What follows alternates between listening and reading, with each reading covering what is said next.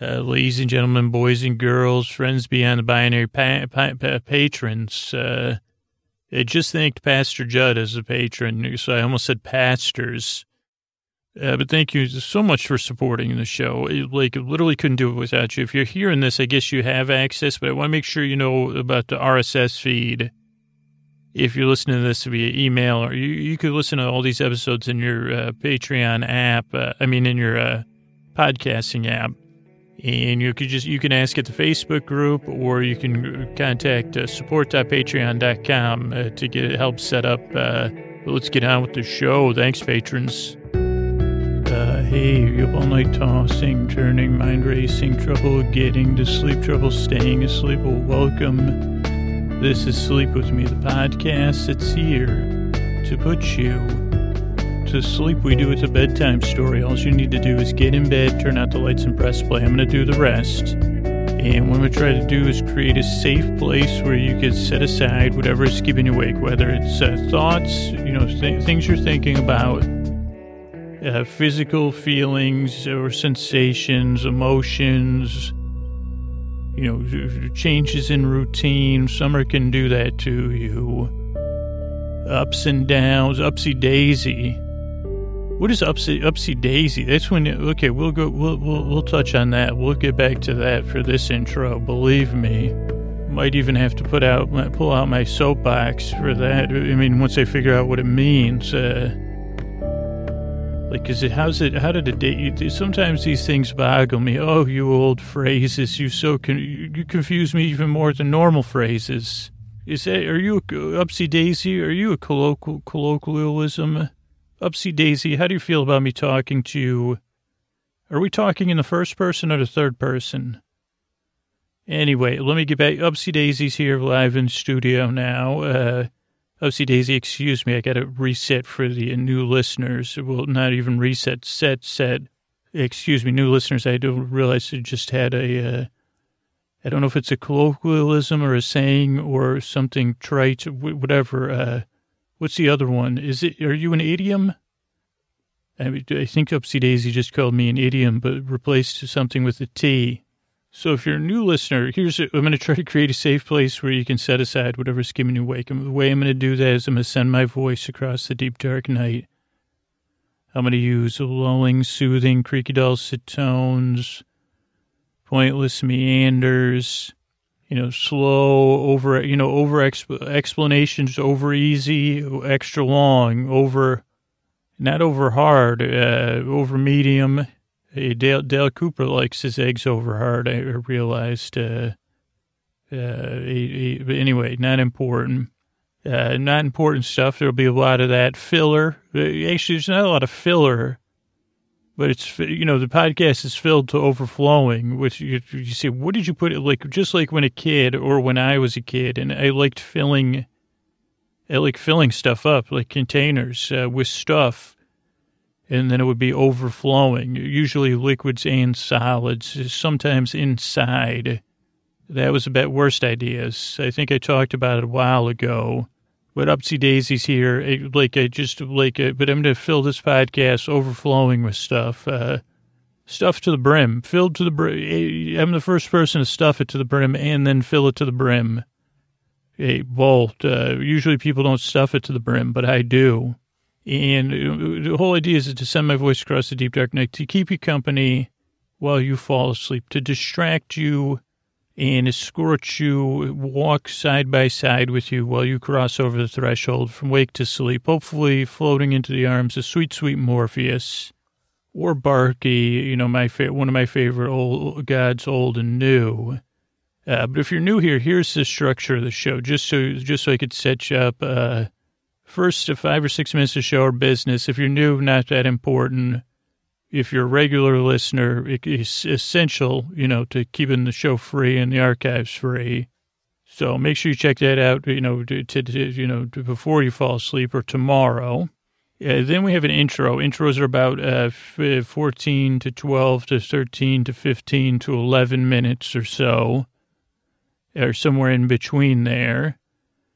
And uh, then we'll have uh, like I, I, don't know this this is uh, um, um, there's so much this will be for the Game of Thrones season this intro, but our Game of Thrones episodes are so big that it, like uh, I have to record them in uh, in chunks. Uh, but usually for the Game of Thrones, we'll have we'll talk about we'll have an intro first twelve or fifteen minutes. We'll talk about the episode well, 45 minutes or so. We'll talk about facts that came up in the episode for 10 minutes or so.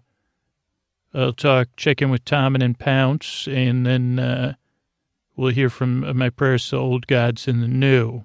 And then we'll do some thank yous. So, uh, the Game of Thrones episodes are pretty epic lengthwise, but you don't need to listen. This is a podcast that you could listen to if you need to. You can listen to it right now as it takes your mind off of stuff but you're under no pressure to listen.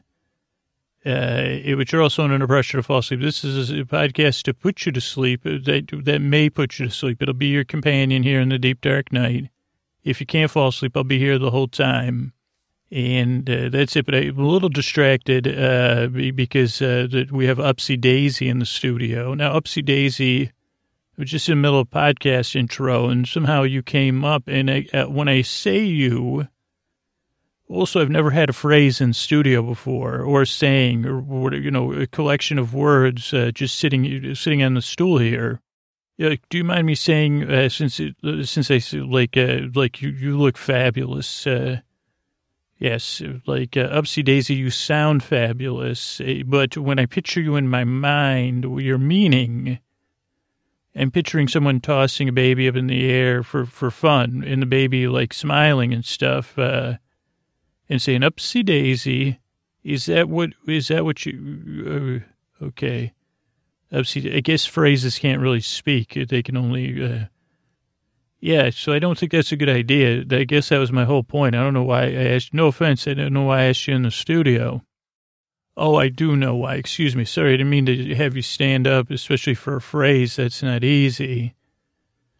But I was saying, like, as soon as I thought about that, I thought about that, um, that thing. I don't know if it's a nursery rhyme, rocking a rockabye baby on a tree. How'd that baby get in the? I've been meaning to ask somebody. Do you have any connections to Mother Goose? Was that in a Mother Goose treasury? You don't know. Let me just, in case anyone tuned in like this, I'm here uh, live with uh, Upsy Daisy, a collection of words or letters, depending on your, uh, or two words, Upsy, Upsy Daisy not positive upsy's a word, uh, uh, but it is a lovely collection of letters here. And we're talking about uh, getting to the bottom of this baby uh, that was getting rockabye up in a cradle on the treetop. Uh, do you know who left the cradle in the treetop, Upsy Daisy? You don't have anything to do with that. Well, that's suspicious. Did you change your name from like uh, since Upsy? We're pretty sure isn't a word. I'm not even sure. Is it S I E U U P P S I E? Okay. Would, would you not answering these? You're not going to answer all my questions. Uh, maybe I could get this on the daily. I could see if uh, Michael Barbaro could got you on what what what what uh, saying it wrong. Okay, well back to you because this is where the pressure's on. So Upsy Daisy, you don't know about that. Do you know? Do you have any bedtime tips for our listeners that are trying to fall asleep while you're here? Uh, oh, that does help. A comforting fun for a baby with steady motion does help. Okay. Well, let's imagine, uh, Upsy Daisy, do you mind if I put you live asleep, to sleep? Uh, collection of words and letters getting put to sleep live on the air here in studio with Upsy Daisy, pretending we're live on the radio just for, just to seem more professional since Upsy Daisy's here. And Upsy Daisy, I don't know if you have eyes, but I want you to close them and the listeners. This is a podcast to put you to sleep, and it doesn't work for everybody. A little bit strange, a little bit off the beaten path. But I want you to imagine you're a little sailboat, Upsy Daisy. And there's gentle waves, but there's big ones, but you're not doing any crashing, but you go up one wave, Upsy and you go down. So I don't know why they say Upsy Daisy. Do I have the right phrase? Did I invite you in studio? Uh, like, uh, is it really Upsy Daisy? Like, why is it Daisy? It's just your name. Okay. I don't think it's your name though. It's actually like you have a meaning. Maybe, or maybe I, maybe I'm the mixed up. Well, I definitely am the mixed up one. You're right, Upsy Daisy. But I think that would be good. You're up on the wave. You're up sea. You're going down your daisy. Yeah, that's very sleepy. Day up sea, up the wave, and down daisy. Hey, everybody. So I have Upsy Daisies asleep in the studio here. So if you're new to the podcast, this is a little bit strange. Uh, I'm, I'm, also petting a set of words. I feel like I'm on Sesame Street now. You know, when you're in front of the rock wall and words come by sometimes, uh, or at least the Sesame Street in my brain, which is uh, probably Sesame Street Junior. They didn't have that, but they like if I like they would have it for me. But if this is a podcast to put you sleep, it's a podcast to put you at ease, just like up see Daisy. Sorry, I moved in my seat. I was afraid I woke up. See Daisy up or up. See Daisy up. Uh, see up. See Daisy up. Up. See. Sorry, I'm having trouble getting out of this. I'm in a word circle. See Daisy. Don't say up. Up. See Daisy. Don't say P U backwards. Scoots. Thank you. So it's a podcast which put you at ease, take your mind off stuff. Doesn't work for everybody. If you're new, give it a few tries. No pressure. No pressure at all. No pressure to fall asleep. No pressure to like the podcast. It's here for you to try out. But give it a few tries. A lot, a lot of listeners say, hey, if the first time I didn't know what was going on, there's some, uh, and it, this is fine to call me this, some buffoon talking upsy daisy nonsense but then this, then the next thing I knew, I fell asleep. So maybe that'll be you. I hope it is. You know, podcast is free. You know, free to try, and then uh, optional to support it via our sponsors or, or, or listener support. So no pressure at all. Upsy Daisy is so calm here. Makes me feel lazy, Upsy Daisy. See see how I did that? So give it a shot, give it a try, see how it goes. I appreciate you coming by. I say this every time. I really work hard because uh, they really want to help you fall asleep, asleep, uh, like not a streep, a Meryl a Streep. Uh, Upsy Daisy, were you ever played by Meryl Streep? Upsy Daisy's asleep. Okay, uh, well, uh, really yearn, I really work hard, and I really want to help you fall asleep. Uh, so thanks a lot. Uh, good night. All right, hey everybody, here we are. Already saw it in season three, uh, or season well, I don't even know what is this season seven, uh, like uh, episode three, and it's really a great, great, great time to be a Game of Thrones fan. I can't tell you what what an episode tonight. Holy moly!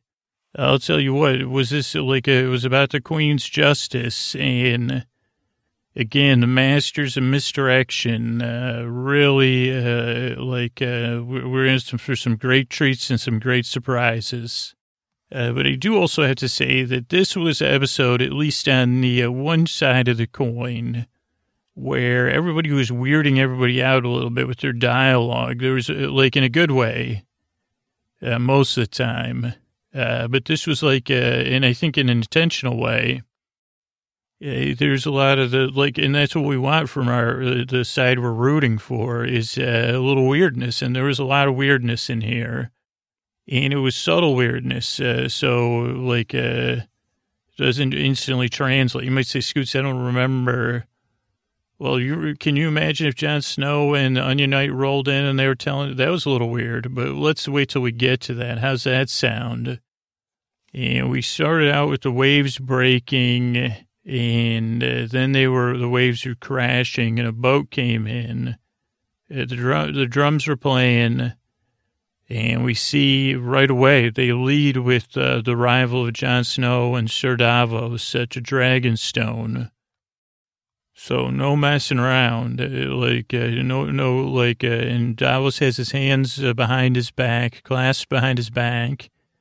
Missandei has her hands clasped in front of her, and I can't read this. Hey, Basher versus oh, uh, what does that say? Oh, the bastard of Winterfell versus the dwarf of uh, the Red Keeper. The like uh, so Jon and uh, uh, and uh, Tyrion have a great little exchange where they trade friendly insults, and uh, Tyrion gives a little head turn, and Jon gives a little gr- grin and says, "Yeah, I haven't seen you since you pissed off the edge of the wall."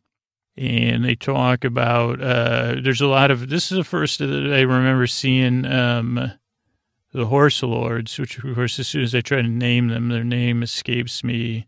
Oh, the like uh, the the Khal Drogo. What a uh, uh, man, my brain is uh, sometimes it's just really not uh, worth of uh, salt uh, in the Salton Sea. Oh, Dothraki, because here's my next note. Uh, okay, so then they say, hey, yeah, we've had some scars and some ups and downs. It's been a long road uh, from Milan to Minsk, Milan to Minsk, if you don't mind me making a Seinfeld reference. Uh, Rochelle, Rochelle.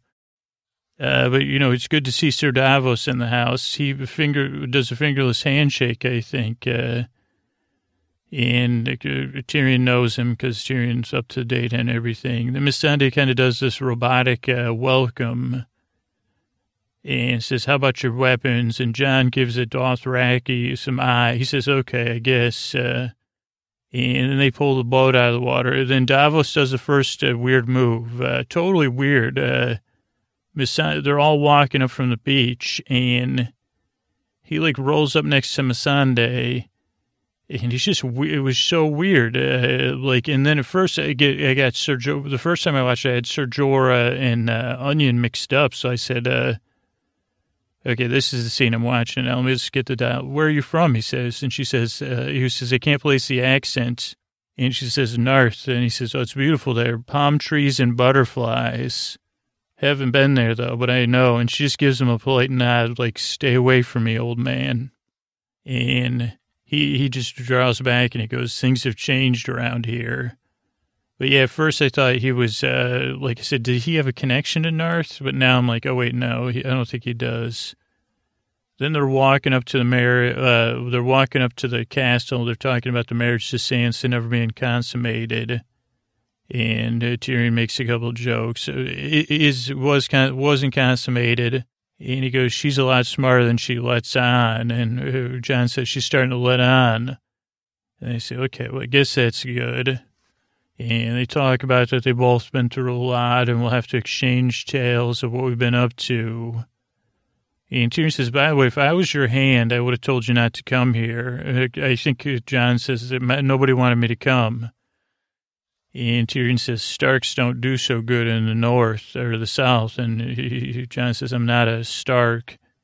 Then the dragons do a flyby, and Jon and Onion Knight dive down. And they're on the ground. Tyrion helps Jon up, and Missandei kind of looks on amused and amazed. And what does this say? 758 Davor Bro. Oh, Davos takes a breath. Uh, Oh, 758, I really liked this shot. Uh, uh, the Red Priestess is looking down at them. It really reminded me of uh, like Kubrick shot for some reason. It's like over the shoulder of the wet Red Priestess. She's looking down at uh, them on coming up the ramparts at a distance. Uh, and then speaking of weird, then it gets weird again. Var- Varys rolls up on the Red Priestess. He says uh, he's kind of being a jerk. He says, "What are you hiding up here?"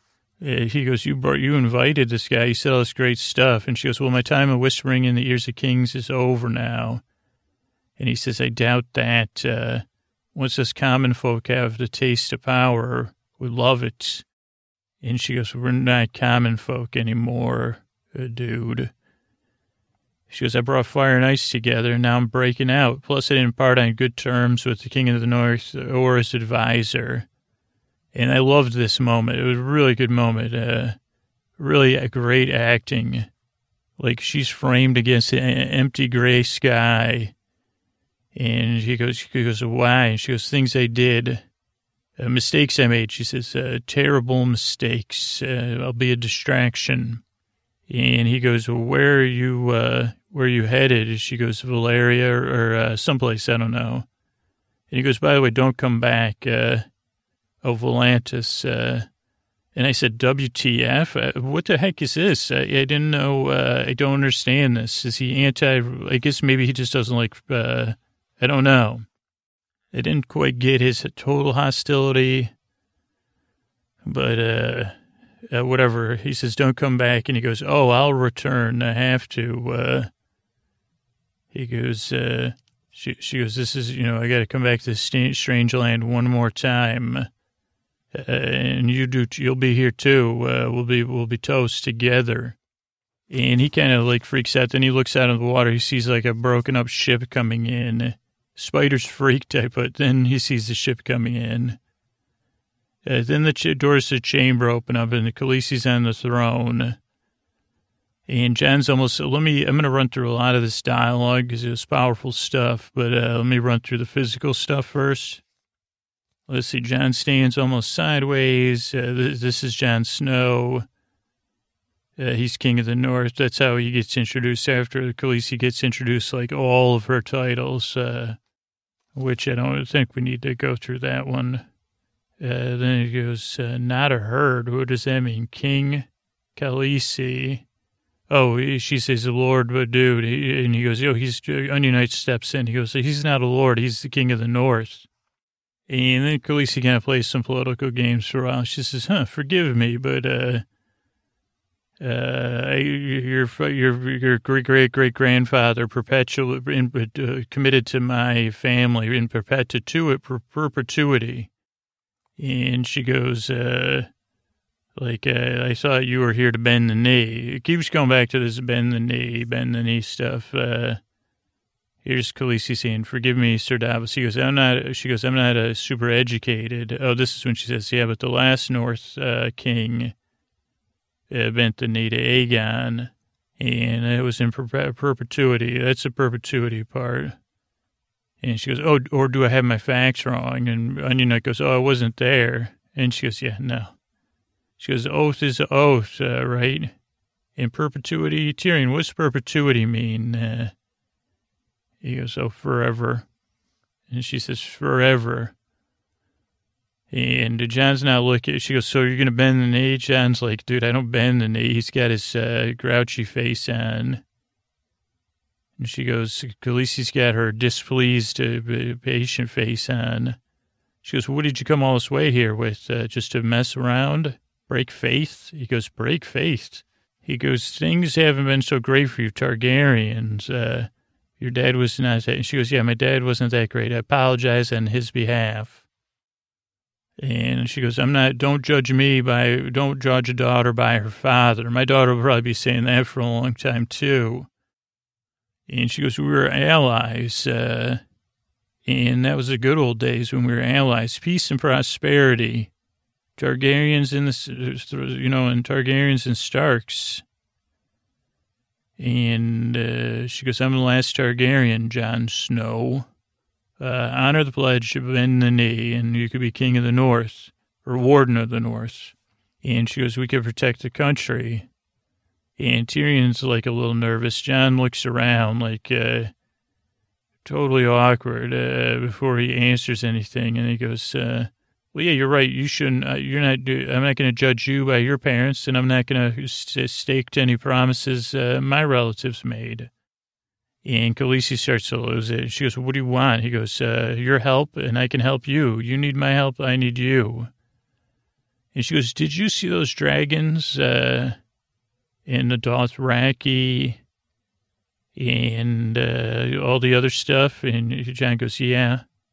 And she goes, I need your help. And Davos goes, well, no, no, no, not for King's Landing. I'm sure you could take that out. Uh, we almost did it. And Tyrion goes, but you didn't. And uh, uh, Jon goes, yeah, because you're you're peace. You, you like peace. You don't want to use the dragons, and uh, you know you're, you're anti-collateral. Uh, you're better than Cersei. And then she goes, well, why do I need your help? Uh, and then Jon gets weird because he's talking crazy talk. Uh, he goes, we're all children playing at a game, screaming the rules aren't fair. And Khaleesi goes, did he just, Tyrion, did he just call me a child? And he goes, well, he called everybody children, so that means not, not really. Figure of speech. And uh, Jon goes, the winter's coming, uh, Khaleesi. We got uh, White Walkers and uh, ice people and stuff. And she's like, what in the heck is this dude talking about, dude? Is that a figure of speech? And he goes, no, no, no. He goes, have you seen a Bruce Campbell movie? And uh, Tyrion goes, or uh, Jon goes, Tyrion, don't do you think I'm lying about Bruce Campbell movies uh, being real? And uh, Jon goes, this is for real, man. We're going to squabble uh, like a bunch of kids. And uh, he gets too irritated. And then the Onion Knight steps in. He goes, I know this dude's talking nonsense. Uh, he sounds like a fool, doesn't he? And Jon kind of rolls his eyes almost. Oh, first Khaleesi burned, you know, she says, wasn't your dad best friends with Robert? Uh, and, uh, he, you know, Robert tried to take me out with, with Varys, by the way. You know, I guess I covered the last episode. And that's when Onion Knight goes, you know, Khaleesi's like, I've been through a lot. Uh, had to deal with a lot of men that know everything. Uh, trying to, you know, they put me through, treated me like a brood mare and worse, uh, betrayed, chained, breaker of chains. And she goes, Do you know what kept me standing in exile? Faith. And now she's really on. She goes, Not in any gods, uh, not in myths and legends, but in myself, in Daenerys Tar- Targaryen. She goes, I got the dragons. I brought the uh, horse lords across the water. She she goes, they all did it for me. She goes, I'm born to rule. Like some people were born to run a baby, I was born to rule. And Jon says, nah, well, you don't want to rule. Then I think the Onion Knight, the whole time in the background, he's kind of like uh, waiting for his moments. And I guess I keep wanting to give it to him. And then Tyrion kind of says, hey, like, uh, we're dealing with Cersei now, dude. And now he says, now, now the Onion says, this is, sounds like a, a fool babbling nonsense. But Onion Knight says, maybe it's destiny. You're here. He's here. You brought the Dothraki. He brought the wildlings and the Northmen. He goes, these are unprecedented things. Uh, and he goes, by the way, he also, you know, was taken out. He's a bastard. He's tough. He's a leader. He goes, they believe in you. They believe in him. Uh, he goes, he's faced these things that he's talking about for the good of his people, risked his life for his people, lost anyway. Oh boy. And Khaleesi gives a WTF look to Tyrion on that. Uh, and he goes, if we don't put my aside our enmities uh, together aside, which is great uh, language use by. And then Tyrion goes, well, if, if we're all in trouble, just kneel then and let's deal with Cersei. And then, and then Jon's got no patience. He goes, there's no time. Let's see what else. Uh, uh, 13, 13, Jon does a few seconds of looking around, all put out. I liked that. Uh, you're right. You, you, uh, need me. I need you. Oh, what about those dragons? Uh, both want to help people. Uh, Davos sub, sub sounds like nonsense. Uh, uh, Jon silences him. Uh, says, well, you might, what are you, an open, I guess you're, if I'm the queen, you're an open rebellion.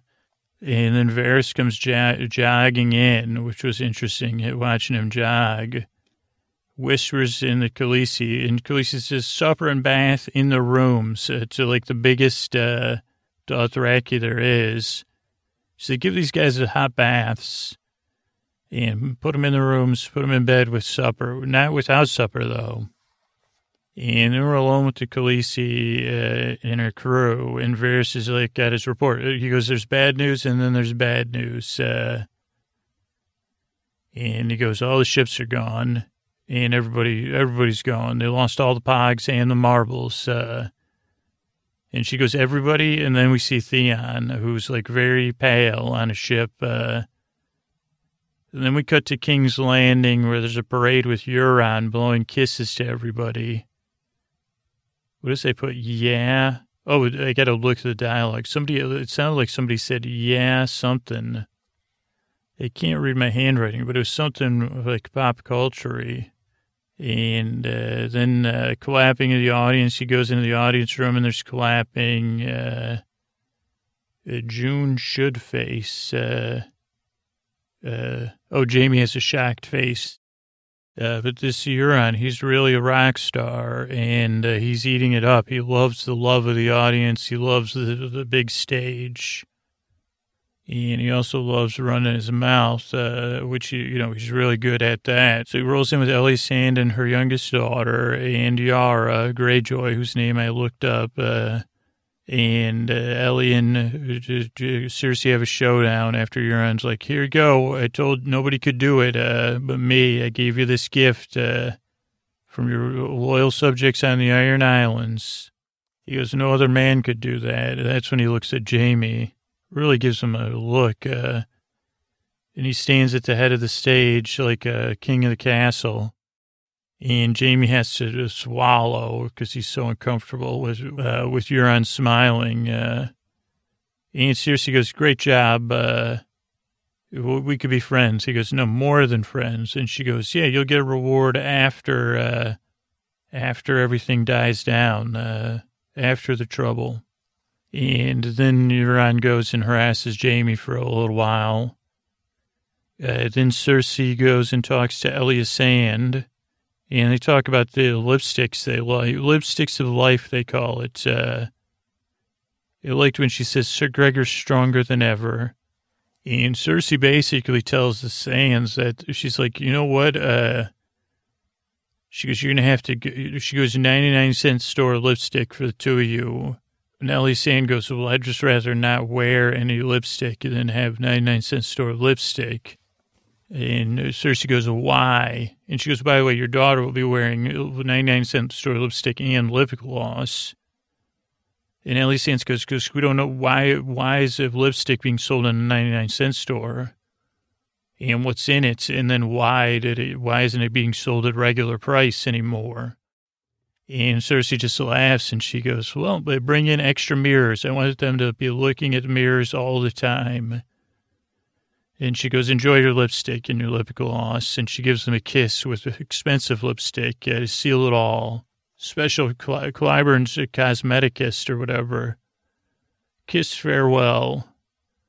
Uh, then Jaime's, uh, hand, oh, we go into a room. Jaime has his hand off. He's rubbing it. Uh, but he's a little bit, he's getting drunk, I think. Uh, but he's a little bit ashamed of his hand. As soon as Cersei comes on, comes in, he tries to put his hand, his, um, uh, his uh, brass hand on her golden hand, and he can't get it back in, on in time. And Cersei is very randy. Uh, she's ready to make out. Uh, and at first, Jaime's trying to like resist, uh, but he can't. Uh, and uh, so then it's the next day. They're in bed together, and there's a knock at the door. And Cersei gets out of bed, and Jaime goes, "Well, we can't let anybody see us." Oh, first he's staring. Another weird move. He's staring at her like a total love lover eyes uh, while she's trying to sleep. Uh, and she goes, "I'm the queen. I don't care what people think about me, uh, about our situation." She goes, I, "I decided to base my life on the flowers in the attic movie a long time ago." And there's an assistant at the door or something. She goes, "Oh, there's Bra- somebody from Braavos here." And Cersei goes, "Change the sheets." Uh, and she closes the door, and both Jaime and Cersei kind of have a laugh. And then there's two glasses of wine, and we see the uh, like the head banker of Braavos. and he's like, "No wine for me." Cersei's like, "All right, I'll take both glasses." Uh, and he says, hey, by the way, my condolences. Also, congratulations on uh, casting off the yoke of superstition and she goes, she goes, there's one thing we dislike. It's that liberation theology with that dude. Uh, and uh, like, uh, but she burns him back because uh, he, he goes, uh, well, war is not cheap. Uh, so what are you going to do? Because you don't really have any money. You're surrounded. And she goes, well, are you going to invest in liberators or and he goes, well, there has been a downturn in the non-liberation market uh, where we, you know, the impinging of free will for profit. Uh, and Cersei goes, do you want to support a monarch or a revolutionary? What's better for who pays more debt? Uh, like, uh, like again, it's kind of this different, uh, like, uh, I don't know. There's still some other uh, elements of xenophobia or whatever, but uh, this is more about uh, I guess class warfare or whatever, or not, yeah, warfare for the classes. Uh, And he kind of, he never, he's a bluffer. He never says, he says, okay. And she goes, give me a month and uh, I'll get your money.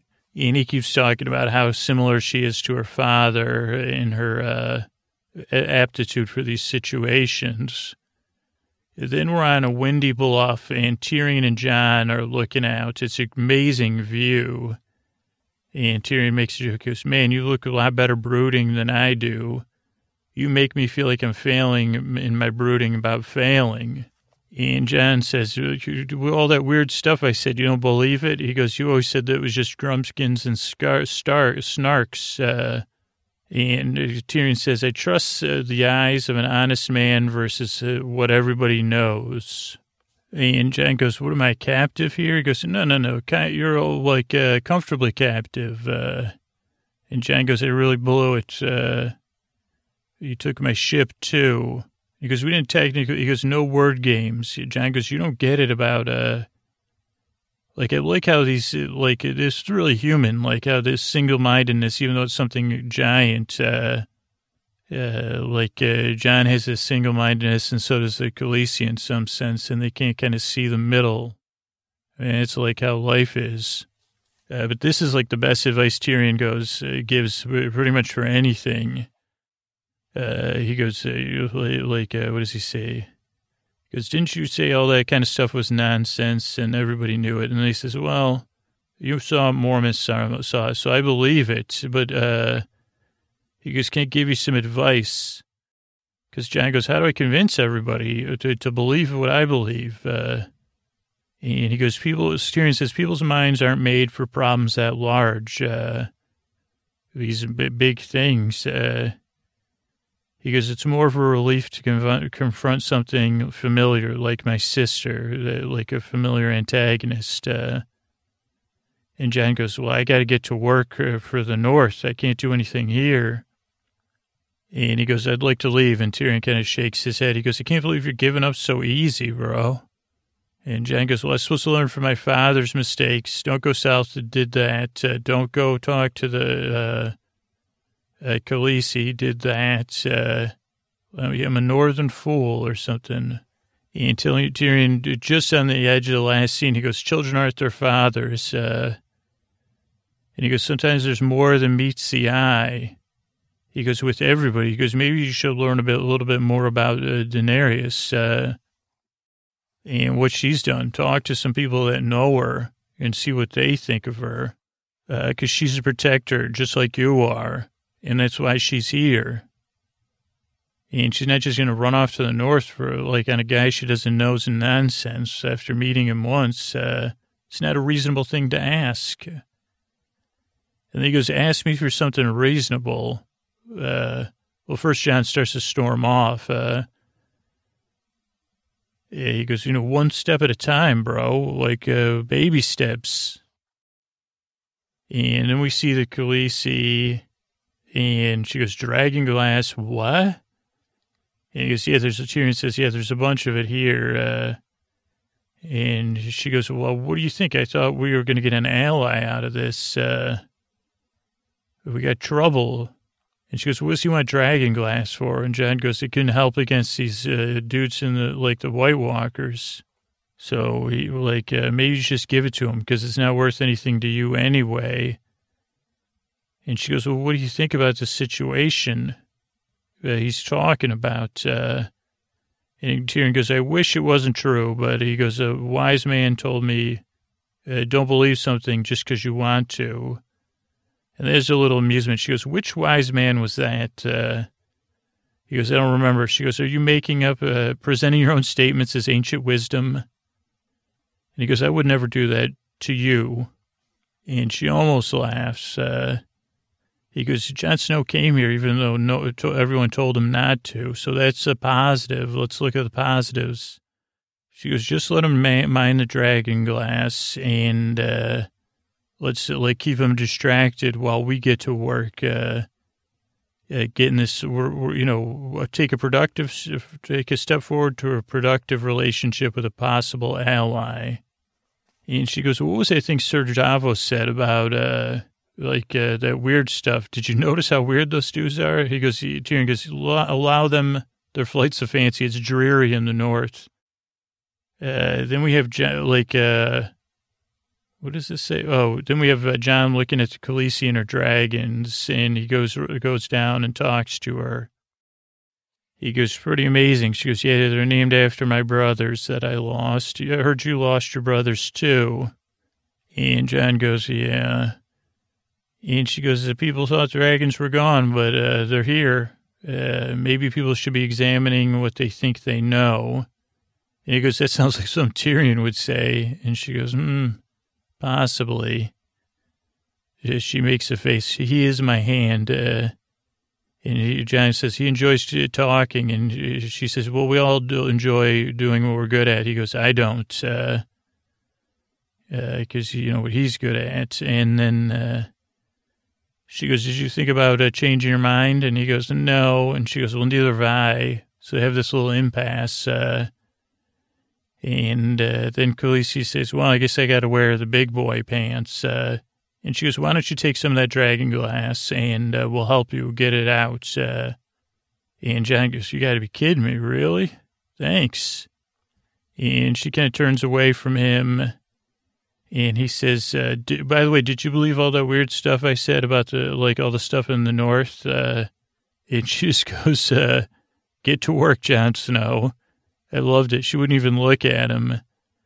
But then when he walks off, she looks after him, uh, like kind of contemplating something. I don't know what. Uh, and then we're in the north uh, with uh, larders, 4,000 bushels, the maester says. Uh, it's Sansa, the breastplate dude, the weird maester, and uh, Baelish. And Sansa says, well, how long is this winter going to last? And the dude says, I don't know. But uh, the old maester Llewellyn had copies of all the scrolls. And I don't know if that's going to get called back, but Baelish did look over. And he's still running them side by side. And then Sansa says, yo, Mr. Breastplate, how about some leather on these breastplates? Uh, then she says, Maester, go get some ga- grain. Come on, pull it together, you two clowns. And Baelish likes that. He goes, so command suits you. And then we have another, then Baelish says something weird, which is kind of like for all of us that can't sleep, exactly what's going on. So I guess Petyr Baelish doesn't sleep. Uh, because he says, "Yeah, command suits you." And then he goes, "By the way, I know." He goes, "You got to get ready. I know Cersei better than better than everybody." And Sansa goes, "No, you don't. Uh, I do. Like I've been through a lot more with her than you have." And then Baelish stops her, and he kind of talks about his mindset, which is like, holy cow! So listen to this. Uh, they're out in a courtyard, and he's talking about possibilities. Uh, and he goes, you know, like uh, we got to deal with Cersei because if the other, if we, you know, we could deal with the other thing. He says, uh, he goes, what, what then? He goes, don't fight in the north or the south. Fight everywhere, every battle, everywhere, always in your mind. Fight every battle, everywhere, always in your mind. Everyone is, you know, an antagonist. Everyone is your friend. Every possible series of events is happening all at once. Uh, Live that way and nothing will surprise you. Everything that happens will be something you've seen before. I've tried to live that way. It doesn't work for me. But then we have this interesting twist on the same idea because then they say, Sansa, somebody's at the gates. Uh, Tyrion gives a grin like he knows who's there. Or not Tyrion, uh, Baelish. And then who is it but Bran? And, and I, cry, I did cry at this first reunion. Uh, I wondered if it was going to be Arya or Bran. It's Bran. And I did shed some tears as uh, Sansa hugs him, but Bran's kind of robotic already. So he doesn't, he's not as affectionate as his sister. He does have a nice smile, but it's kind of like a weird studied smile. And he says, hello, Sansa. And yeah, it brought me to tears. Uh, and then they're down in the weirwoods, and uh, uh, there's like this uh, weirwood face that looks like uh, that looks like it's like out of a Chuck E. Cheese like Disney ride, and that's going to erupt into song at any moment. Uh, so that kind of just like put me off a little bit. But he, then uh, Brent says, "Geez, I wish Jon was here. I got to talk to him." And Sansa goes, your father's true-born son, so you're the king of the north. And he goes, no, I'm the three-eyed raven. I can't be a lord. I'm the three-eyed raven, oh so raven. And Sansa goes, what does that even mean?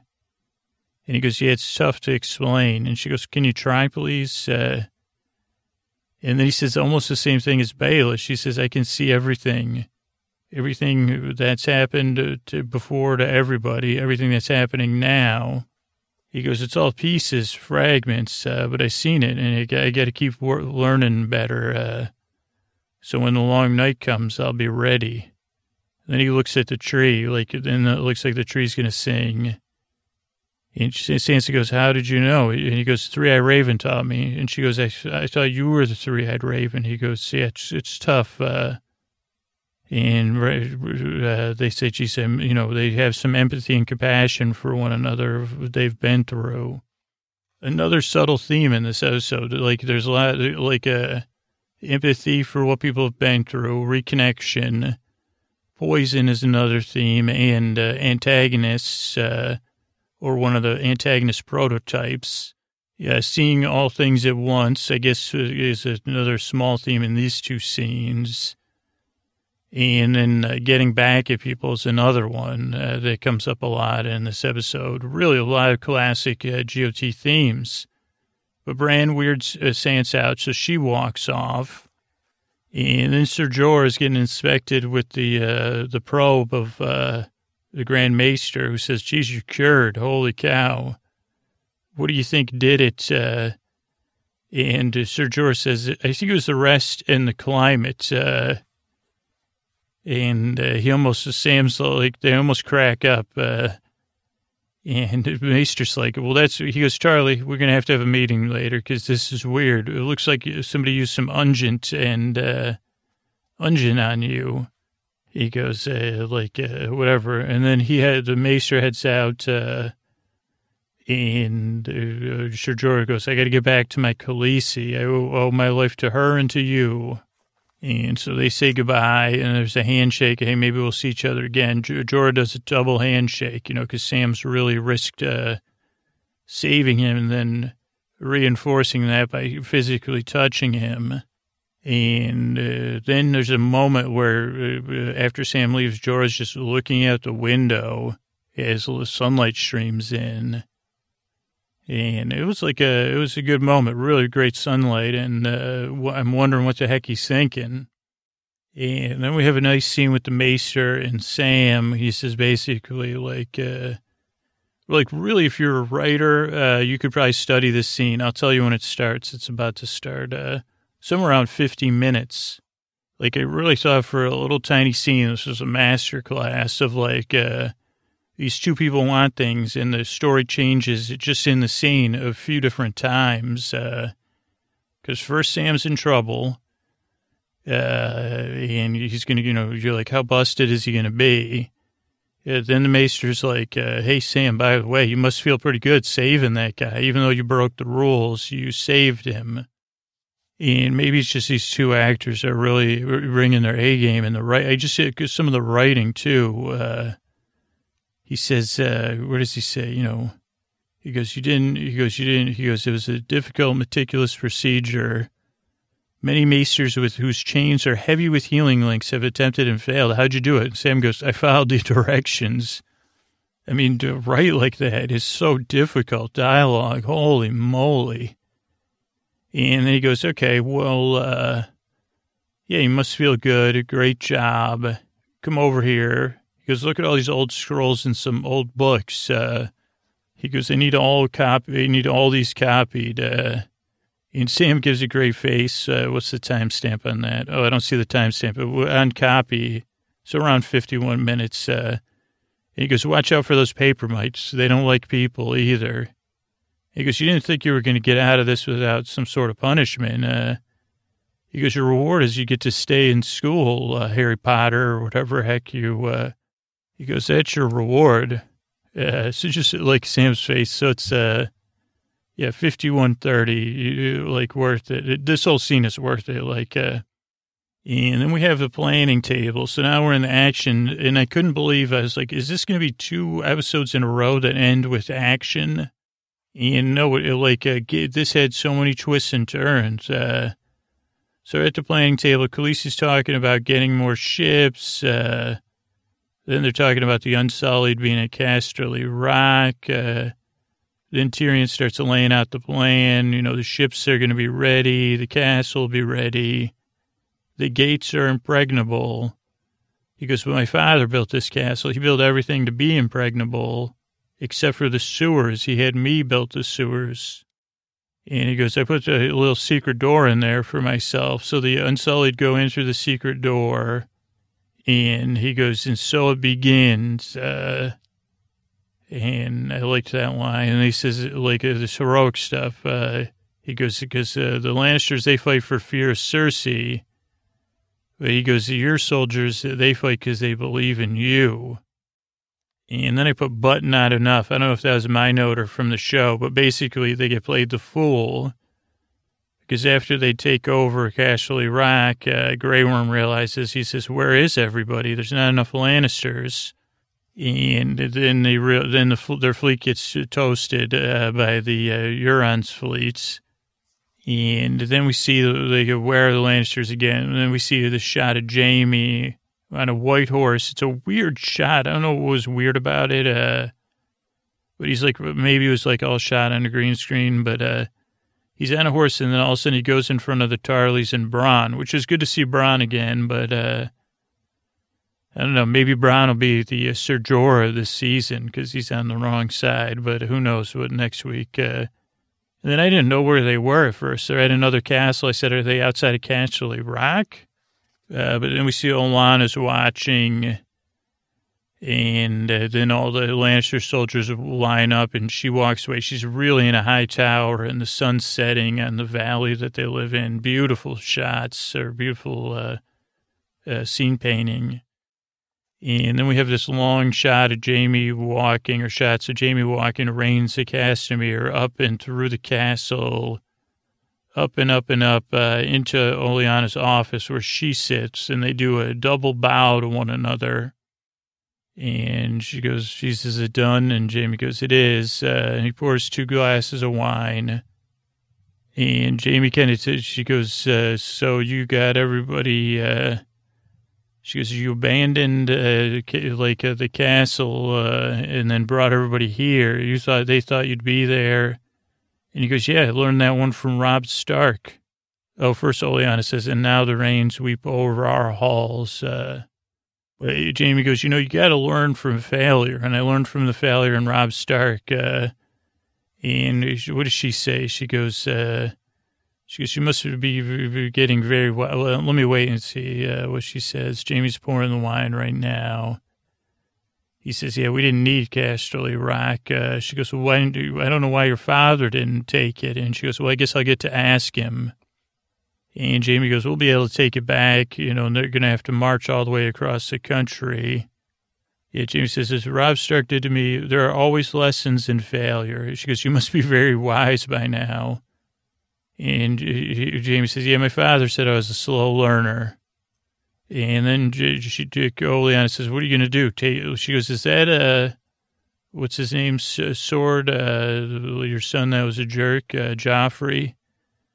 What was he called? He goes, widow's a whale. And she goes, I, did, I dis- greatly dislike your son. And then Olenna just says, it's time for one last thing of truth, by the way. She goes, your sister's, she goes, I've done a lot of bad stuff, but your sister's 10 times worse. Uh, she goes, I didn't realize, she goes, I had the lack of imagination of how twisted uh, someone's ambition could be. She goes, I always did what was necessary yeah, for the safety of House Tyrell. But she goes, you, blowing up a church, uh, yada, yada, yada. And Jaime goes, well, yeah, that's the antagonist, uh, protagonist thing. Uh, you see her as an antagonist, but she's really a hero and everyone else is going to see her as a hero once she gets peace and you know domination xenophobe you know the people are going to love her and she then Olenna says oh you're in love with her just like uh what's his name had done it like last season uh she goes she's going to take you down uh all the way down but you really, she goes, you poor fool. She's going to be the end of you. And Jaime says, possibly. Uh, not much to be gained by talking about it, though. Really good acting. And Oleana says, well, why not talk about it? I'm not going to be here very long to tell anybody. And she goes, well, perhaps you're right. Uh, if she's driven you this far, it's gone beyond your control. And Jaime says, yeah, you're right. He even kind of just barely twitches. Uh, and she, Oleana says, I never should have been involved with her, and I regret it, and you will too. And Jaime says, that's it. Uh, drink this wine uh, and take a nap. And Cersei, or I mean, uh, Oleana, she pounds her wine. Wine. She goes. She goes. Well, well, so I'm just gonna go straight to sleep. And Jaime goes, yeah. And if she goes, ah, good. And then she pounds her wine. And at first I said, why? I didn't get it. I said, uh, that's very out of character for her. Uh, she goes, yeah, what, is it going to, am I going to go straight to sleep? Uh, Jaime goes, nope. Uh, yeah, yeah, you're going to go straight to sleep. She goes, that's good. Then she pounds it. Uh, but then you see the reason why. She says, by the way, all that stuff with Joffrey's, uh, the pies being spoiled at his wedding, that was me. Because, uh, you know, I never, you know, he was the worst. And she goes, that's so good. She goes, I didn't mean for, like to ruin every pie at his wedding. Uh, but uh, it must have been rough uh, having that wedding ruined. And let Cersei you know, give, give that Lannister my regards, because that was me. Ruined it, ruined uh, uh, Joff's wedding. And Jaime's shocked, uh, like he's quivering just a little bit, controlled quivering, very in character. And then, yeah, that's the end of the episode. Oleana says, I want her to know it was me. And Jaime kind of quivers, his lip quivers. She stares at him. And he looks down, looks away, and walks off. And that the episode comes to a close. Another brilliant, brilliant episode. And really, uh, d- despite the, the, things still not being great for Khaleesi, uh, it gets because it, in the end, uh, like uh, the way it ended was just like uh, on an up note for every, most people. Uh, I don't know. I really enjoyed that episode. All right, so we're talking about uh, this episode, and so just run some through some facts that came up. Especially if you're prepping for the SAT, this will be a good one. But first was Varys. Uh, I forgot where he was from, and when he was talking to the Red Priestess, I said, "Where is that dude from?" And it ends up he's from Lys, uh, which uh, let me look at a map here and see how far that is from.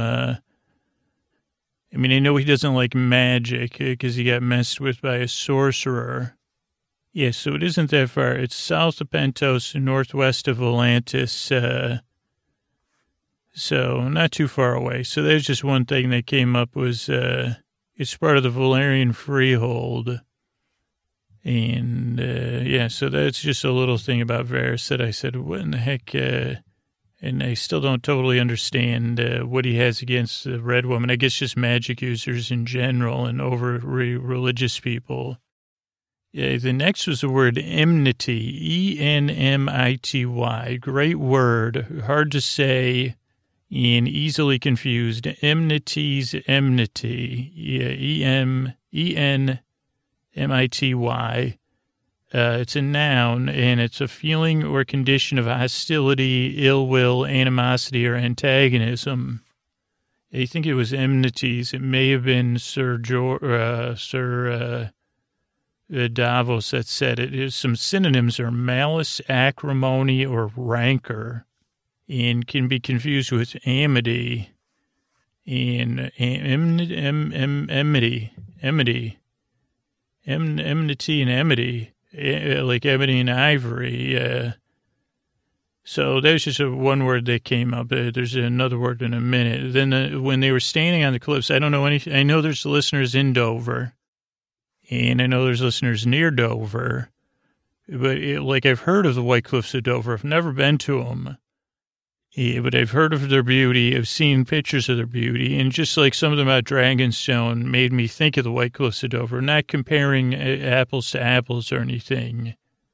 But I said, let's find out some facts about the White Cliffs of Dover over on Wikipedia. And they're on the Strait of Dover, uh, uh, face, or they face the Strait of Dover in France. Uh, they're part of the North Downs Formation, uh, which can reach up to 350 feet, 110 meters. Uh, and they owe their striking appearance to the composition of chalk uh, and flint. Uh, and they stretch along the coast along the coastline for eight miles, uh, spreading east and west from the town of Dover and the county of Kent. And it's an ancient and still important English port. Uh, they have great symbolic value because they face towards continental Europe across the north, narrowest part of the English Channel and that's where invaders would come actually. Uh, so they form a symbolic guard, and the National Trust called them an icon of Britain.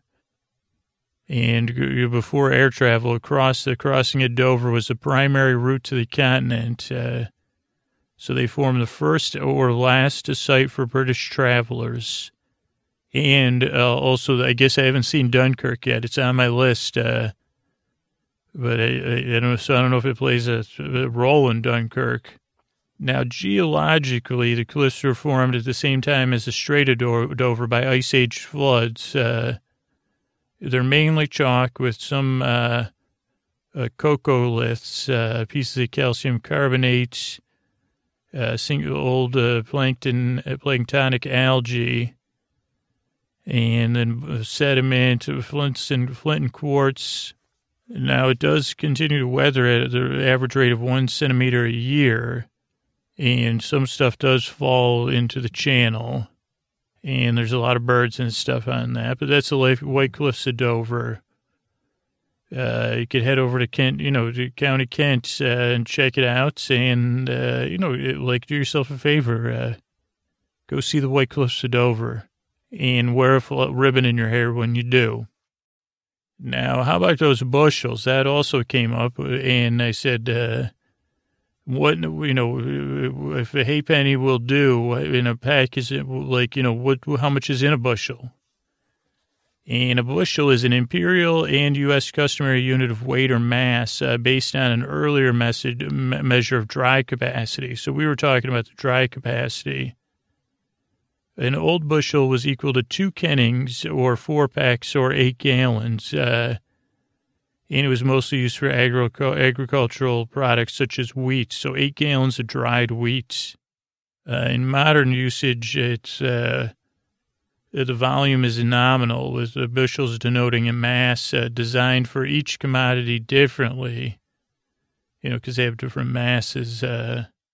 It was an intermediate value between the pound or the ton that was introduced during the Norman conquest. Uh, and Norman statutes made the London bushel part of the legal measure of English wine, ale, and grains. Uh, and this was like in the 12th to 1300s. It's usually credited to Edward I II, who defined the London bushel in terms of the larger corn gallon. In either case, the bushel is reckoned to contain 64 pounds or 12 ounces or 20 pence of 32 grains. And then the imperial bushel was established in 1824, uh, and it would contain 80 avoirdupois pounds of distilled water at 62 degrees or 8 imperial gallons. Now I think a bushel is just uh, like we get it. You think you get a, a farmer's market, but uh, but, but I don't know. Like I just it's, it's green, I believe, but that's also based on nothing that I know. So that's a bushel. And how about another vocabulary word, students? How about ungent? Uh, U N G U E N T, ungent. And it's actually in the Urban Dictionary, correctly defined, but with a weird uh, uh, like thing on there. But I found this mnemonic dictionary, like, because this is a hard word to spell. And it is a beautiful word, ungent, uh, rhymes with pungent, in case you're rapping. And it's a uh, semi solid preparation, usually containing medicine, applied externally as a remedy or soothing an irritation. Some synonyms, some one of our favorite synonyms, balm, ointment, salve, or unction Holy conjunction junction, what's your unction? Put it on me, man. You know, like rub it on my belly like it's guava jelly. Uh, But the mnemonic aids for ungent uh, can be rephrased as urgent as and used to say there is an urgent need for ungent, or there is an urgent need for the ointment ungent. Uh, wait, is that? I don't know what a mnemonic aid is, believe it or not. Uh, here's one unj, which is body in Hindi, plus bent is injury. Ungent, uh, so you need ointment. Uh, this one says it's easy. Ointment is a ceremony that marks a kid becoming a man. A kid uh, or an ungent. Uh, I don't get that. It says get it and I don't. Uh, here's some synonyms. Otherwise, analgesic application. Anyway, I think that was the highest voted mnemonic memory aid for ungent. Uh, it's I have an urgent need for ungent. I guess that is pretty uh, good. Uh, I have, but uh, so that's so that's ungent. Uh, my definition was not pungent. And let's cap it off with a couple uh, like poetic versions of songs here. This one reminded me of Sir Jorah saying, "Gotta get right back to my baby," like Vivian Green used to sing.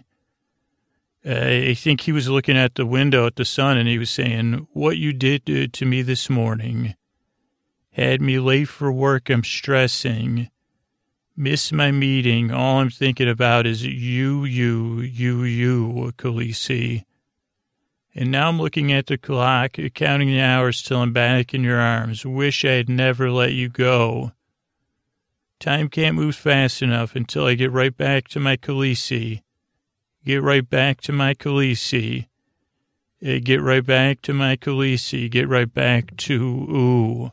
Uh, stuck in transit, off daydreaming. I miss you. There's so many reasons. Most of all, I really want to lay with you and just to feel your touch, Bay. And now I'm looking at the clock, counting the hours till I'm back in your arms. Wish I'd never let you go. And then again, like, I gotta get back to my Khaleesi. Khaleesi, I'm addicted to every single part of you, but I swear this addiction is healthy. That's definitely next to something Sir Jorah would say. Un, you know, if someone says that to you, that means they're undateable for you. Uh, serve me up another dose and babe, get ready, babe. I gotta go. Oh, oh. Wish I had never let you go. Oh, oh, oh, oh. Gotta get back to my Khaleesi.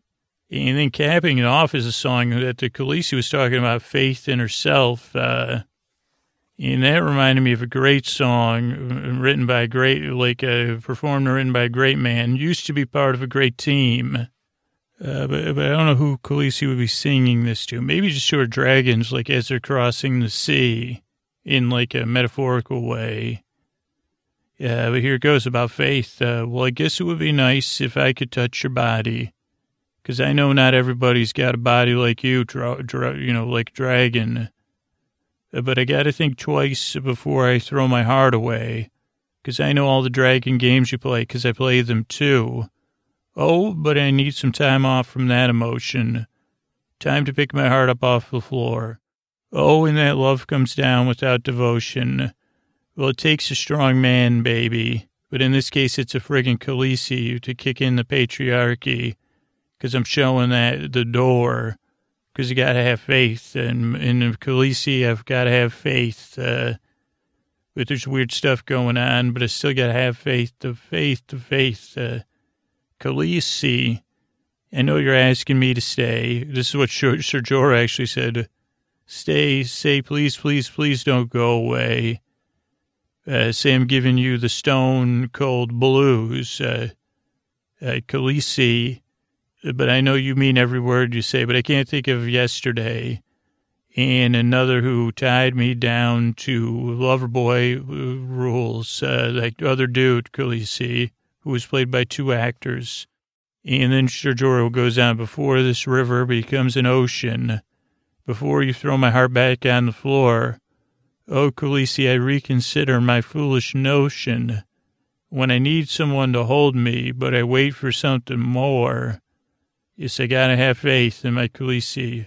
Gotta have faith. Uh, I just gotta wait uh, because I gotta have faith. Uh, before this river becomes an ocean, before you throw my heart back on the floor, Oh, baby, I reconsider my foolish notion. Well, I need someone to hold me, but while I wait for something more, you gotta have faith in your Khaleesi's. Uh, all right, let's keep the show going.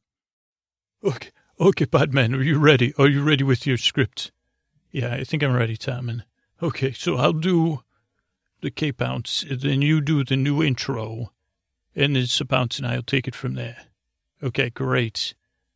Uh, thank you for joining the adventures of Tommen and Pounce in Windflow. And now, for your afternoon on Cape Ounce Radio, a brand new show, only in its second episode.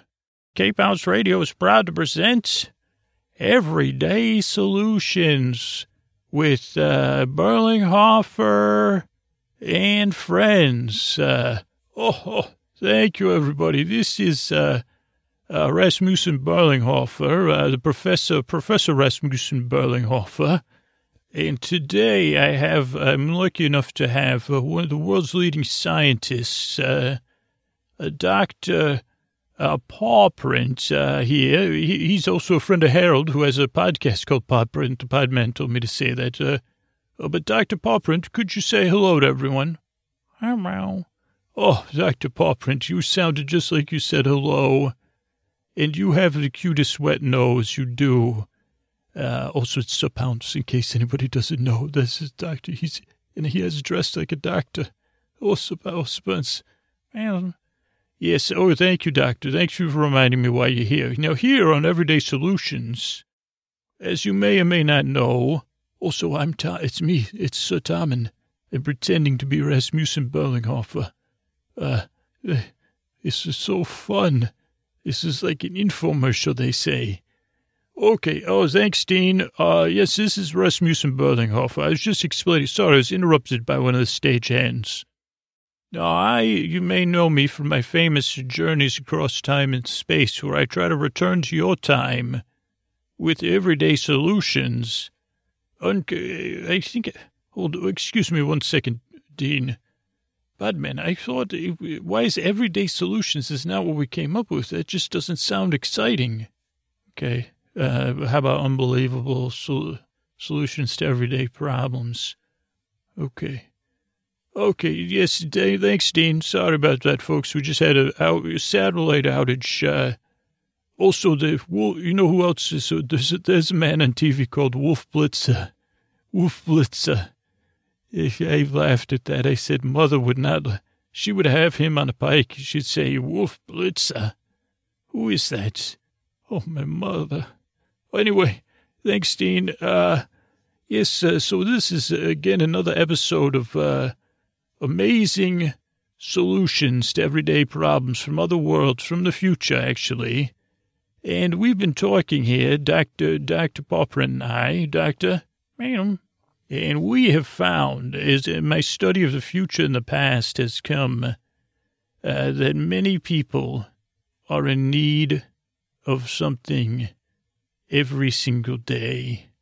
And every day uh, they they use it in the most inconvenient way, whether they have to strain to open up a bottle which is made from plastics, or they have to turn on a faucet and wait for it to fill up, or they're in another room and they have to go all the way to a room where they can get water. And I know how people like to drink water, or they use it, or you, you need it. You need water. Mother used to tell me, uh, well, she, anyway, it's not important, but uh, it's in this age, it is too inconvenient for a regular modern person to have to go in another room to get water or to have water in some sort of container.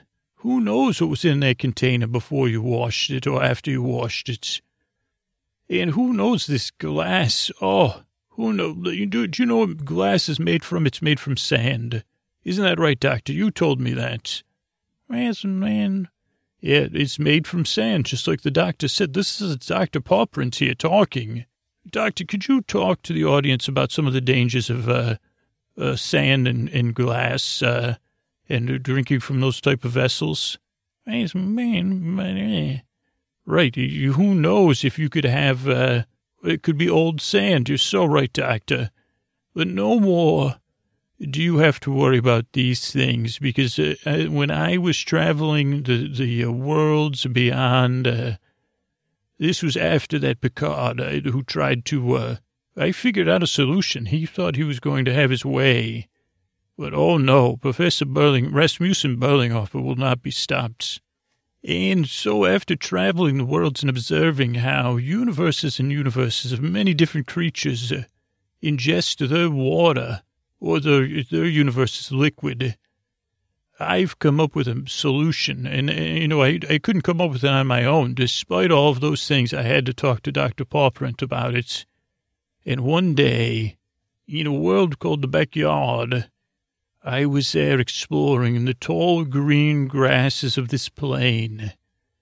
And I was with the doctor here, and I said, Doctor, we have to find a solution for these earth people in the water. And the doctor was on the prowl. I think, Doctor, were you, you were looking for a solution? Mouse. I mean, a mouse. Oh, you said it. Yes, right by the house you did find what we've come to call the personal uh, wa- water shooter. And what this personal water shooter is going to do is deliver water at any moment, at any time you need it.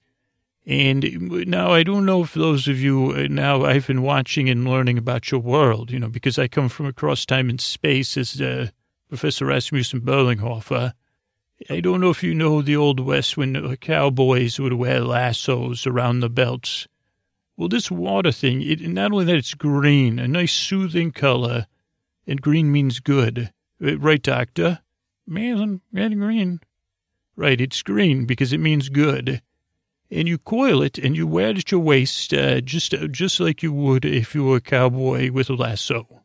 And at the end of it is a nozzle with a squeeze thing and all you will do is squeeze it and water will come out. Now, you will have to hook it up to your local water uh, spouts and have the spout on. Uh, but this is it. This is the ultimate in modern convenience. You could be in another room and you could take your, uh, what do we call it? Water lasso, uh, doctor? Madam, anyway. And you've wrangled your water and you just spray it right in your mouth. Uh, now, you will have to make sure uh, to adjust for your the, the speed your mouth can handle. Now, let's say your feet, you say, well, I, now, we can't be responsible for what the water does after you use it. You understand those things. You know, the doctor and I can't uh, plan for all of events. Right, doctor? My friend. But this device is going to change our lives, and we do it now. We have a special offer today. We'll include the nozzle We'll include the squeezer. And we'll include, uh, doctor, should we give only 10 feet? Meh. Uh, doctor, 20 feet? Meh. Uh, 30 feet. How about 30 feet, doctor? Meh. 40 feet. Uh, doctor, I don't think we could, we could, I don't think we can handle those margins. Meh. How about 40 feet, uh, for $40? How's that sound, doctor? Meh. Oh boy, doctor, you drive a hard bargain. This is an unheard of device. It's new. Though similar to other devices, don't forget, but this is a water lasso. And you're saying we can't even sell it for 40 feet for $40. Ma'am. Okay, doctor. Well, I've just been authorized by Dean uh, that it, this is unprecedented and only this offer only will last till the end of this broadcast which will be repeated ad infinitum. Uh, uh, anyway, it will only be good for a short time. We are going to give you 40 feet of personal water lasso for 1995 plus shipping and handling. Man, what, you want more, doctor? Uh, Dean, this doctor's driving us out of business. What should I? No, Dean, we cannot do that. We cannot offer that much convenience for that lower price. What would the people do? They would just have water whenever they need it. Uh, if there's two people in the home or they have two rooms. Well, Dean, I don't know if I could really do that. Uh, well, Dean's given me authorization, ladies and gentlemen. Well, like I said, I was thinking that 40 feet uh, for $40 would be fair. The doctor here was saying 40 feet for $20 was not even fair. How about this, ladies and gentlemen? Two, two nozzles, uh, two squeezes, and two personal water lassos of 40. No, no, no. Oh, Dean, you, doctor, you're going to like this. Two 50 foot water lassos for 1995 plus shipping and handling. Dean, uh, Dean, we, I don't think we can swing that. Oh, at the 99 cent store. Really? Okay. Well, I guess we can. Uh, well, doctor, how do you feel about that? A hundred feet of water, you know, two different water lassos for 1995 plus shipping and handling. Plus the podman will have to ship and handle it for free. Uh, doctor, does that sound like a deal you could get behind? Wow. Wow. Oh, yes, yes, it is a wow. So act now. Get a hold of me, Berlinghofer Rasmussen at Berling Rasmussen.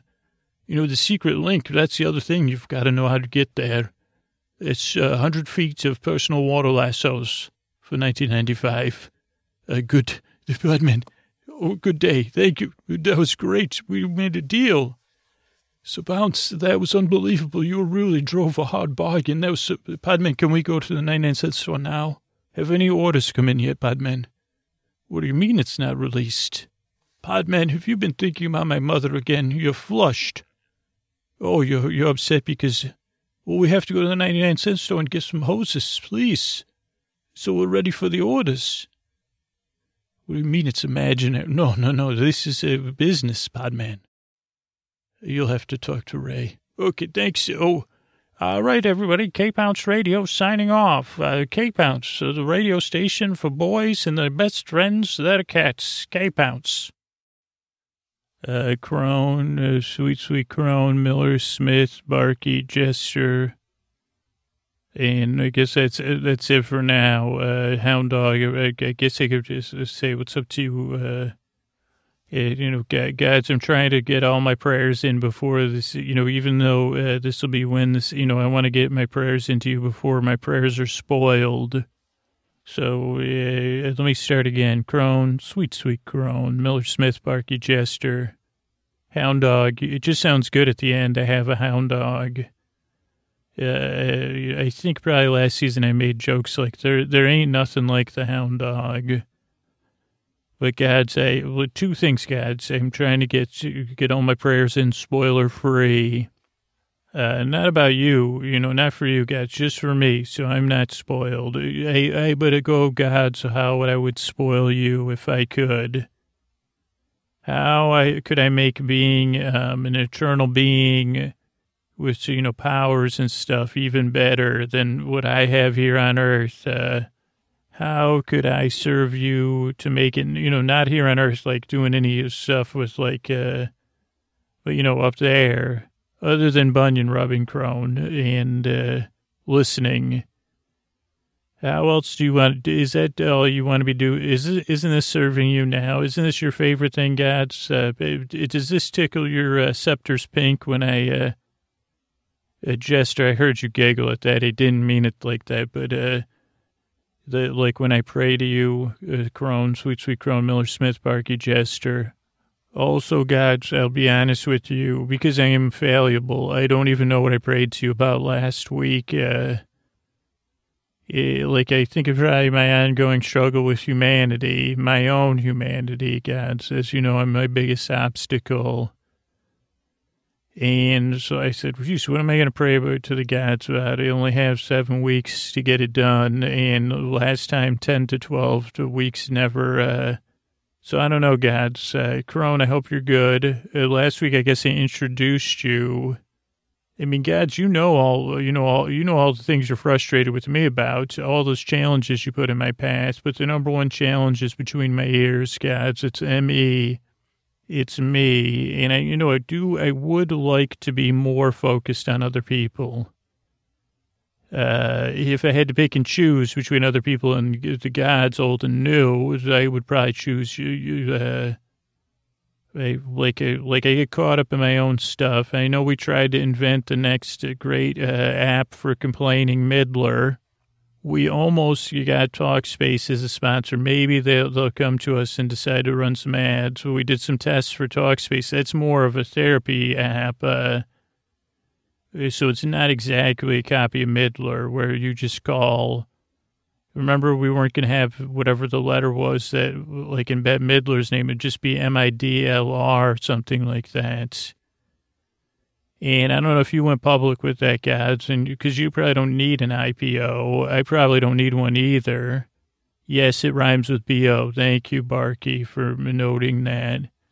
But maybe I'll use my limited time tonight, guys, just to pray to you for uh, help in being less inwardly focused and more being outwardly focused. Crone, sweet, sweet Crone, please give me your powers of uh, all seeing, all knowing, you know, all judging. Uh, Probably I don't need the judging parts. Uh, but sometimes I tend to like when I when I crone. Please help slow me down. Like actually, could you? And I'm not kidding with this crone. Give me some essence of crone to go slow and take my time because I tend to like uh, be already on the next thing in the middle of this. Like I don't like being in the present moment, and it seems like. Uh, much like my favorite part about David Lynch stretching the present moment out, uh, I think you can do that too, Crone. And of course, in the best way possible. So, Crone, please help me stretch out the present moment and take it slow so I can be there for other people to listen or to find ways to help, uh, instead of just running around, uh, you know, like like I do. I tend to do that, and maybe then I can see the positive or just live in the present. Oh, Miller, great grinder of grains, uh, uh, turner of wheels, uh, big wheels keep on turning, Miller. I could use, you know, your steady, your steady effort. Actually, I could use that. Uh, because usually my my ability to connect with other people is inconsistent at best, and then I tend to give up, and then I say, well, geez, if I don't turn this around with my interpersonal stuff, then so I tend to go like if I could just be slow, like the you know, like uh, like uh, do, do you actually live in a mill? In uh, is it a cloud driven mill, Miller? Because that would be pretty sweet. I would like to live like a like a what about if I'm lying on the clouds and it heads through the mill? Would that be a, would that be trouble? But uh, help me like go slow and steady and consistent, like the turning of the miller's wheel. Or steel, you know. Remember when Steven Wright? Uh, he's a big, big hero of mine. He's he's much smarter than me. Like I have the, uh, I'm like the slow dyslexic version of Steven Wright's. Yes, Jester, I'm Stephen Wrong. You're right about that. Holy cow. But uh, Miller helped me be patient and, you know, consistent, slow effort like that. Oh, Stealers Wheels. I, I can hear Steven, Steven Wright's voice saying Steeler wheels from uh, that movie soundtrack. I, I can't say the name of it. So, Miller, please help me to be consistent and with, with uh, being in the present with other people. Miller Smith, oh, Smith, pounding away at that thingamajig, uh, the anvil, where, you know, things are forged. Oh, the forge you have, burn away my impurities. Uh, well, actually, don't, because there wouldn't be anything left. You know, but give me that white hot fo I know you must do a lot of focusing, and you're also consistent and steady but you put the work in, Smith. That's why I've always liked you better than the friggin' warrior who just waits around for the big stuff and then goes out on a horse. You know, he's not there consistently working with white hot focus. And your focus has got to be white hot. Otherwise, it will be white hot and you'll say, ouch, you know. So, oh, Smith, help me with your focus. Uh, or be focused when I can, because I, I, notice that when I can, uh, when I'm focused, uh, you know, I think there's some some definite chemical impurities in me, so sometimes I got to ride those moments out and just do my best. But then when I'm focused, when the fog clears, you know, for those 40 minutes every week, help me get some stuff done and help me get, keep that constant pounding effort you do. So impressive. I would also like to have your buys. Uh, in maybe your pecs, because uh, when I picture you, I would like to look good in a leather apron like you do, Smith. And if the maiden doesn't, you know, take the jester me, you know, after the warrior, you know, maybe, maybe you got shot, uh, but probably, you know, you, you got work to do anyway. And that probably gets rid of all your vigor and vim. So, you know, that's, that's like, don't get rid of all my vigor or vim, please. I'd like to be focused in work. So thanks, Smith. Uh, the anvil in the sky. Don't drop it on me. I mean, I know you have, but it keeps stubbing my toes. I have a feeling you're uh, behind that. Oh, Barky. Barky's next. Uh, Barky, oldest of the old gods, older than the crown, but you don't look a day, you know, you, you wear well, uh, because you're tree, or many trees, or all trees. Oh, Barky you know, help me spread my branches. Like, uh, let me be, you know, Barky, can I get the, can I, can you help me be cambium? And take the juices deep in the earth, uh, suck them up, uh, and, uh, you know, take the goodness of other people. I mean, this is just figuratively, Barky. I don't actually want to be cambium, but you know what I mean, the essence of cambium, if that's what cambium is and help me suck that up, Barky, and distribute it through and then into the leaves, you know, and all the benefits and spread it around, all the goodness of other people. You know, help me, you know, you know what I'm saying, Barky, do you? And then I could spread my branches and my leaves and even, you know, the changing of the seasons. You know, Thomas More, all those things, Thomas Aquinas, whatever, you know I could be a tree for all seasons, and uh, you know maybe build, build a little birdhouse in my soul. Not to put too fine a pine on it, or whatever they say. Barky, did that make you laugh, Barky? Well, you could put. I wouldn't mind having a woodchuck in me as long as it's not chucking any wood. And uh, maybe like maybe I could be like that tree from uh, Mister Rogers too uh, but help me mostly be the cambium that takes and they say, Hey, I got, I got the roots here. I got, you know, I could be the, whatever you need. I could be your shelter. I could be your umbrella, whatever, you know, that, so thanks, Sparky. Help me with that with other people. That's the best I could do for a tree because they think I already worn out, like, uh, you know, having picnics under me. I think I did that the other seasons. Oh, Jester, Jester, funniest of gods, most, uh, you know, dashing. You, you, you, you, Jester, I could just use your help. Uh, I know I can be funny, like in sometimes, but not when I need to, Jester. So help me to recognize the humor in that. Uh, like, uh, and then say, you know, can I, could I just like, could you help me move in the present moment, like with some, like, not grace, uh, but you know, like a warm knife through butter. Uh, that's that's how I see how you've always moved, Jester, and that's why you know I decided to start praying to you, even though you're just a regular dude from uh, Sun City. And I, you know, that's why I started this movement. the great Jester movement. So if you could help me just be present and to go with, not go with the flow, but just uh, be there and say, yeah, man, I'm the jester. This is amusing. Animal alive. It's so sweet. Uh, like Sestel, whatever they say about that, the V, you know, Joie V, all those V's, I need them all.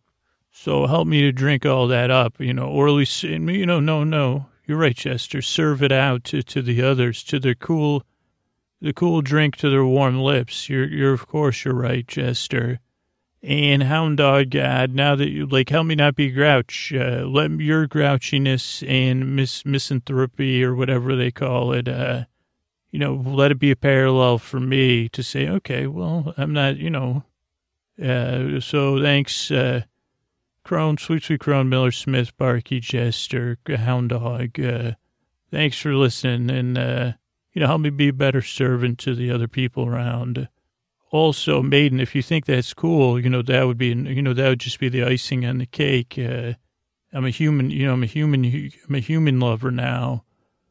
So, you know, your days may be numbered, gods, actually. No, I'll still love you the most, gods. Don't worry. But, you know, I'll always need your help, clearly. You know, you can, you can, you might be able to play a broken record, but you can't fix it, right, gods? Uh, uh, what was that, Crone? I didn't hear that. Uh, thanks, Gads. I'll talk to you soon.